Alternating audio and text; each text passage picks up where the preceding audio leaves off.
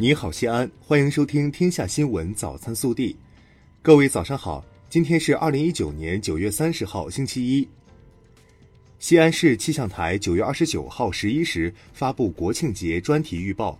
预计国庆节前期我市天气平稳，后期有降雨、降温天气。三号晚至七号，受低层偏东风符合和冷空气共同影响。我市以阴雨天气为主，气温较低，早晚温差大，提醒公众注意出行安全，适时增添衣物。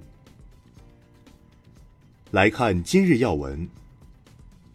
中华人民共和国国家勋章和国家荣誉称号颁授仪式，二十九号上午在北京人民大会堂金色大厅隆重举行。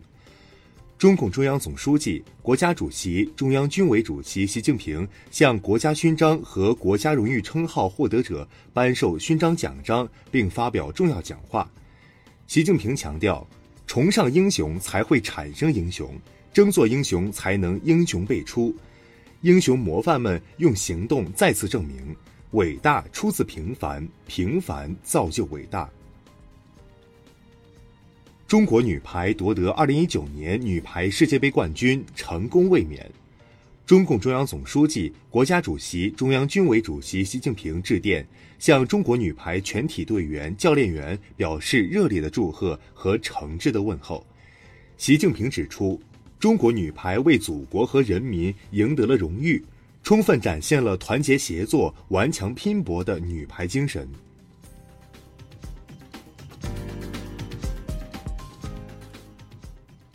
本地新闻：九月二十九号下午，市委召开常委会会议，传达学习习近平总书记在中央政协工作会议暨庆祝中国人民政治协商会议成立七十周年大会上的重要讲话精神，研究贯彻落实具体措施，审议我市基础教育提升三年行动计划等教育改革发展有关文件。对即将于十月初召开的全市教育大会进行安排部署，研究安排国庆期间有关工作。省委常委、市委书记王浩主持会议。九月二十九号，央行长安号票运通供应链创新模式在西安国际港务区正式启动，一张中欧班列的火车票就可以让国际物流企业享受年利率约百分之四点五的融资。这种货币政策加财政政策同向发力，服务中小企业的国际物流运单融资模式在全国尚属首创。九月二十九号，西安首家国有住房租赁项目正式投入运营，标志着我市国有企业进驻住房租赁市场迈出了重要一步，将进一步丰富我市住房租赁供应体系。为新市民提供更多元化的高品质租赁住房产品。国庆节将至，为深入贯彻落实中央八项规定精神，持续释放越往后执纪越严的强烈信号，确保节日风清气正。九月二十九号，西安市纪委通报五起违反中央八项规定精神问题典型案例。九月二十九号。记者从市文旅局了解到，今年国庆黄金周期间，我市将推出数十场文旅盛宴，同时推出“欢度国庆，景区聚会，畅游西安”系列优惠旅游活动。活动中，免费开放景区共达五十二家。九月二十九号，西安市洋文化博物馆正式开馆迎宾，当天以“华夏之光，礼仪之根”。洋文化主题展也迎来了前来参观的各界游客。据悉，该博物馆内存有数百件珍稀展品，是目前国内有关羊的馆藏品类和数量最多的专题博物馆。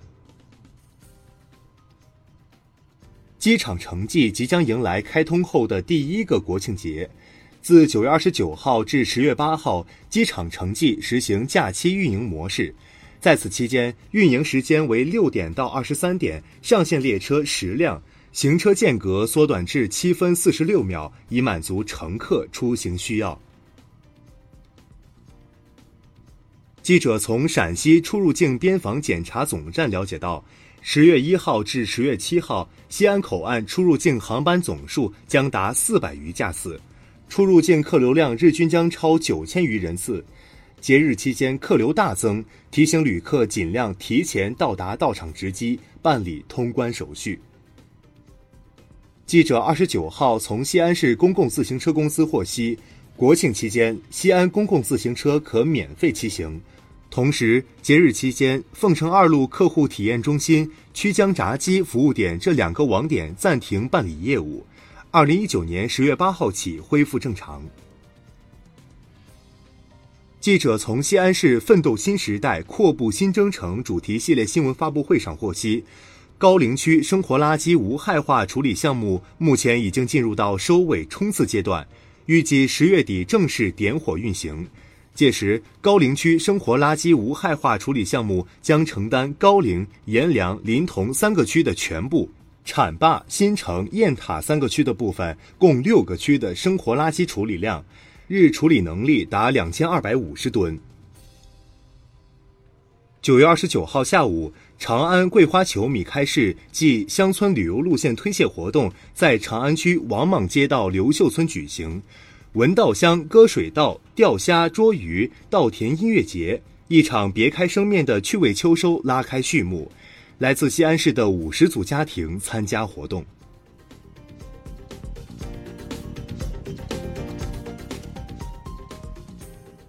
暖新闻：二十九号早高峰，汉中汉滨公安分局交警大队铁骑队在辖区道路开展执勤工作。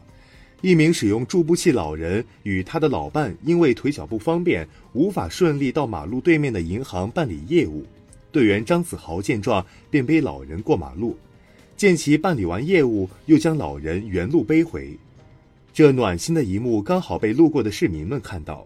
并拍下视频发布在网上，引得众多网友纷纷点赞转发。帅气的交警，帅气的动作。国内新闻。九月二十九号，商务部副部长兼国际贸易谈判副代表王受文在庆祝新中国成立七十周年活动新闻发布会上表示，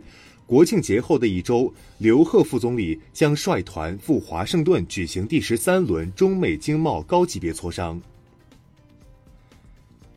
中国国家药品监督管理局二十九号发布消息称。为鼓励罕见病治疗药品研发，截至二零一九年五月，已将六十九件治疗罕见病的药品注册申请纳入优先审评程序。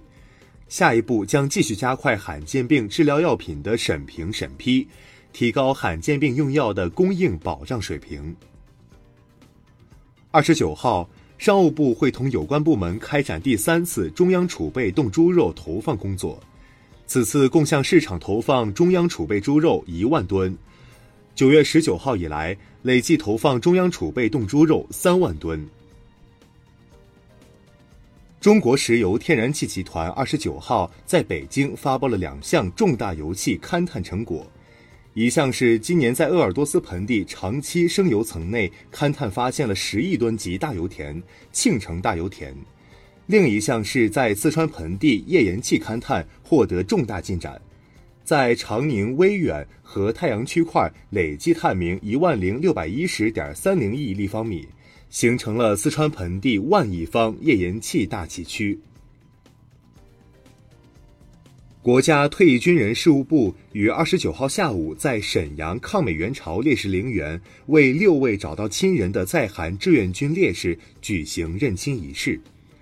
从二零一四年开始，韩国向我国移交志愿军烈士遗骸，至今已经有六批，总计五百九十九人回到祖国。在五百九十九名烈士的上千件遗物中，有关部门首次通过 DNA 技术手段确认六位烈士的身份。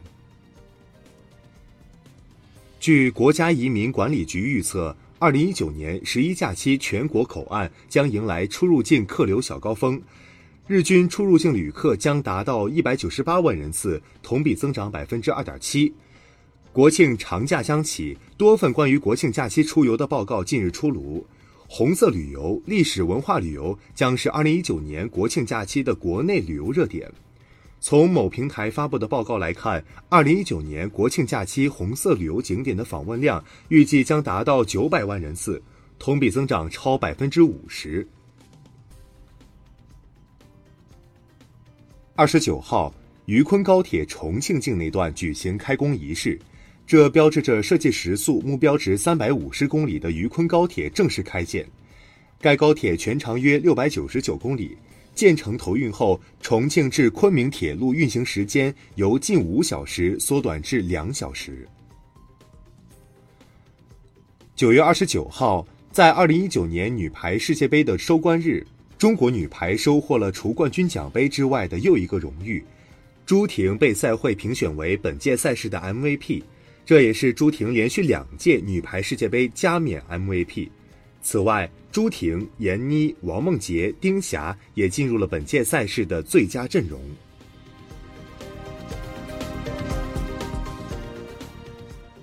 热调查。一年一度的国庆档电影票房大战又将拉开大幕。今年国庆档，《我和我的祖国》《攀登者》《中国机长》等三部献礼片尤为引人关注。三部国庆档影片今日同日上映。